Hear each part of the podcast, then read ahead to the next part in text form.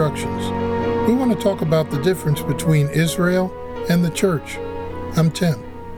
And I'm Miss. For us, knowing the answer has made a huge impact on how we see ourselves and Scripture. We trust it'll do the same for you. You can email us at redpilltorah at gmail.com. Follow us on redpilltorah.podbean.com. Find us on Facebook, Twitter, Google Podcasts, TuneIn, Spotify, Listen Notes, iHeartRadio, and Stitcher. We love to hear from you. And don't forget to like, share, and subscribe. Let us know if you have any topics you'd like us to talk about. Lastly, a special shout out to our listeners in India and the Netherlands. Amen. So, Miss, let's start with the question What is Israel? Some people might say it's a country. Mm-hmm. Since Isaiah chapter 66, verses 8 through 11, was fulfilled on May 14, 1948, there has been a nation of Israel located on at least a part of the land promised to them by the Most High Elohim. The scripture says, Who ever heard of such a thing? Who has ever seen such things? Is a country born in one day? Is a nation brought forth all at once? For as soon as Sion went into labor, she brought forth her children. Would I let the baby break through and not be born? asks Jehovah. Would I, who caused the birth, shut the womb? asks your Elohim. Rejoice with Jerusalem. Be glad with her, all you who love her. Rejoice, rejoice with her, all of you who mourned for her, so that you nurse and are satisfied by her comforting breast, drinking deeply and delighting in the overflow of her glory. Daddy, it's humbling to see Bible prophecy being played out in our lifetime and knowing that there's more to come. I agree.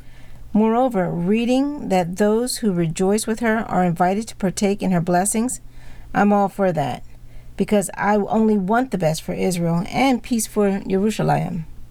Jehovah's word is true, and all that he says will happen. Hey, I'm with you on that, Mama. Israel can be defined as a great nation. Some might say Israel is a people. In the eyes of many, Israel may be synonymous with the Jewish people. Over our lifetime, we've even heard people say that Israel is now the church, but with modified requirements. You know, no law, no more law, just grace. That brings to mind our next question. So, what is the church? I've heard some suggest that the church are those who profess to be Christians and share the same Bible as the Jews, but not all the same rules. Wikipedia defined the church as the Catholic Church. Some say it's a building where Christians gather. Some even suggest that it's simply a tax exempt organization. Hmm.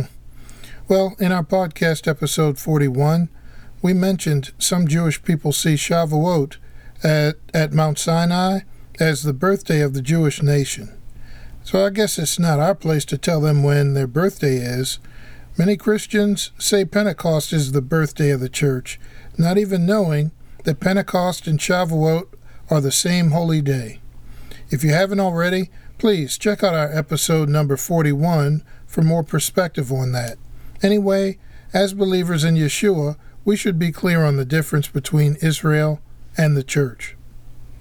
We've discussed Israel in previous podcasts, right? Yes, we have. Various scriptures describe Israel as the seed of Abraham, a nation comprised of 12 tribes, the apple of Jehovah's eye, a nation of kings and priests to our Elohim. For our purpose, we will define Israel as the descendants of Abraham who are in covenant with the Creator, Jehovah. We ultimately see all of Israel together in Revelation for chapter 7, verse 9, which reads, after this I looked, and there before me was a huge crowd, too large for anyone to count, from every nation, tribe, people, and language. They were standing in front of the throne and in front of the Lamb, dressed in white robes and holding palm branches in their hands. And they shouted, Victory to our Elohim who sits on the throne and to the Lamb. Wow, I can hardly wait to get there, Mama. Mm-hmm. Now let's talk about the church. In the King James Bible, the first mention of the word church is in Matthew chapter 16, verses 17 through 18. Yeshua asked his disciples how people identified him. After a few answers, Yeshua asked the disciples, Who did they say he was? Simon Peter identified Yeshua as the Messiah. Verses 16 through 17 pick up with, And Jesus answered and said unto him, Blessed art thou, Simon Bar Jonah, for flesh and blood hath not revealed it unto thee, but my Father which is in heaven. And I say also unto thee, that thou art Peter, and upon this rock I will build my church, and the gates of hell shall not prevail against it. Now that's the wording in the King James translation. We mentioned in previous podcasts that copies of the Gospel of Matthew exist in the Hebrew language. Evidence points, evidence points out that it was originally written in Hebrew, not Greek or Latin. Now, in Shem Tov's Hebrew Matthew, it doesn't exactly say church. The words used are Beit Tefillet. Beit means house, Tefillet, loosely translated, means prayer. So in this scripture, Yeshua is saying, Upon this rock I will build my house of prayer, not my church organization per se. This is the only instance we found of the word church being translated from house of prayer. The second time the word church in the King James Version is written is in Matthew chapter 18, verse 17. This scripture is about what to do when you have a disagreement with a fellow believer. Verse 17 concludes, And if he shall neglect to hear them, tell them tell it to the church. But if he refuses to hear the church, let him go let him be unto thee as a heathen and a publican. The Hebrew Matthew uses the word kahal instead of church. Kahal means assembly. So in this case, it reads, Tell it to the assembly. In the Torah, the word adah is also used to describe Israel. It simply means congregation or assembly. In both the Tanakh, the Tanakh is the Torah, written, the writings, and the prophets, and in the Brit Hadashah, which is the New Testament, Israel is referred to as an assembly, not the church, in the sense that we use that word today. Now, as far as I know, we don't have Hebrew copies of the Acts of the Apostles, but I know that we have Greek copies.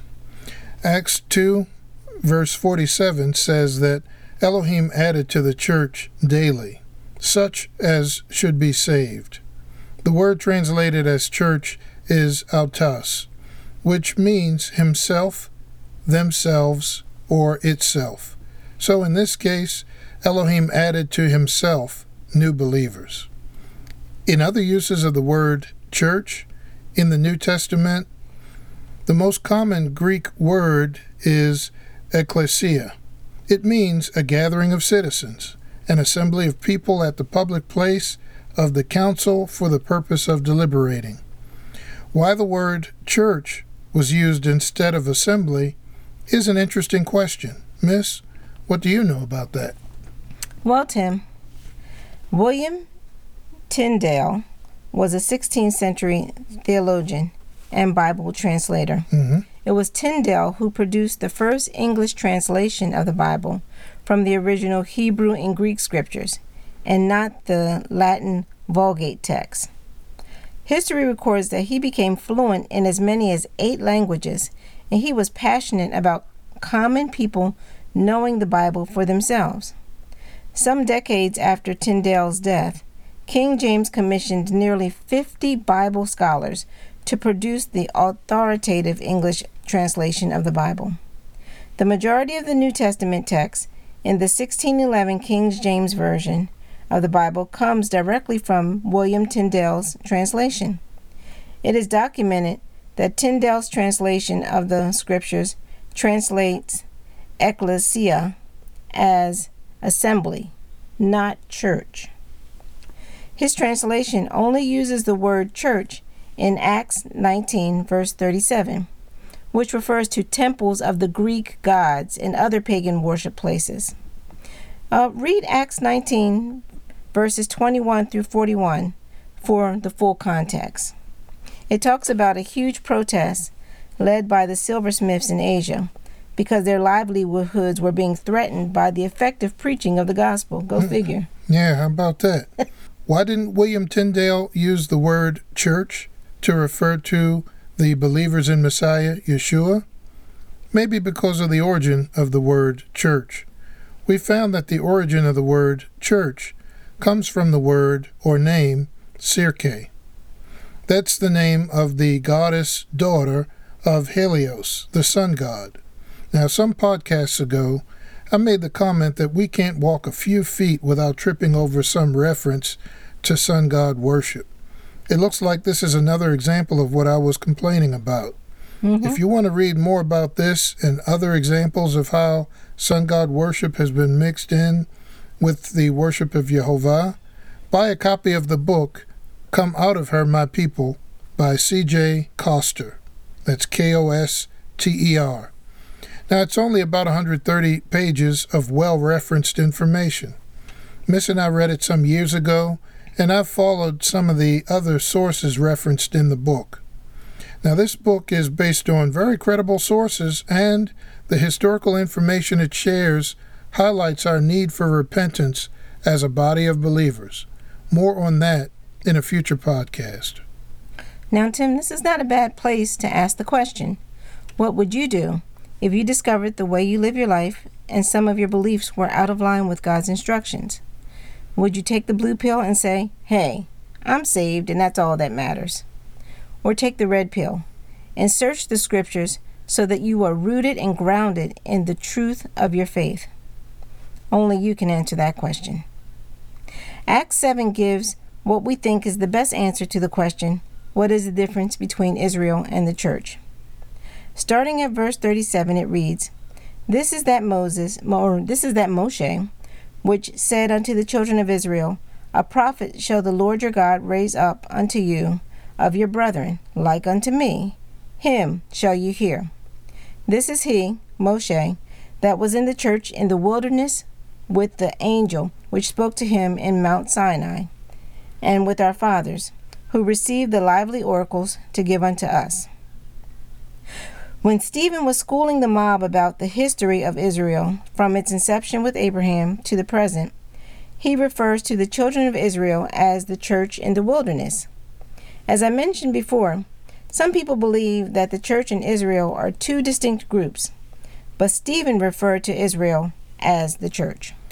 Now, I don't know if the King James translators meant to refer to Israel as the church, but I'm sure glad they did it here. We have come to understand that Israel has a natural born component and a spiritual component. Mm-hmm. Both are Israel. It was not an accident that the people who received the Ruach HaKodesh in Acts chapter 2 were Hebrews by birth.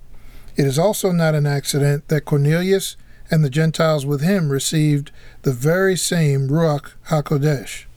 They were grafted in, into Israel. Right. We also know a bit about the word church. I encourage you to read more about that and other words and practices that we use every day. Not all of them have their origins in the scriptures, you know. Just know that whatever label you apply to the people who received the Torah at Mount Sinai, that label should also apply to believers in Messiah Yeshua today. The question was what is the difference between Israel and the church? Based on what we've learned, the answer is there is no difference. If you define church as true believers in Messiah Yeshua, remember, believing is not how you feel, but what you do. Those who obey his instructions are those who love and believe in him. Being a member of the church organization does not make you a citizen of spiritual Israel. According to Ephesians 2, verses 11 through 13, it says, Therefore remember your former state, you Gentiles by birth, called the uncircumcised by those who merely have the operation on, their flesh, who are called the circumcised. At that time, had no Messiah. You were estranged from the nation or from the national life of Israel. You were foreigners to the covenant, embodying God's promise. You were in this world without hope and without God. But now, you who were far off, or once far off, have been brought near through the shedding of the Messiah's blood. Amen. Belief in the Messiah Yeshua is the key to spiritual Israel for everyone. In Romans chapter 1 verses 16 through 17, Paul tells us, "For I am not ashamed of the gospel, since it is Elohim's powerful means of bringing salvation to everyone who keeps on trusting, to the Jew especially, but equally to the Gentile. For in it is revealed how Elohim makes people righteous in his sight, and from beginning to end, it is through trust, as the Tanakh puts it. But the person who is righteous will live his life by trust. Amen, Daddy. Amen. Well, that's it for today's podcast. Please go back and listen again. Read over the scriptures and discuss them with your family and friends. And thank you for spending 15 or so minutes with us at Red Pill Torah, where You can handle the truth.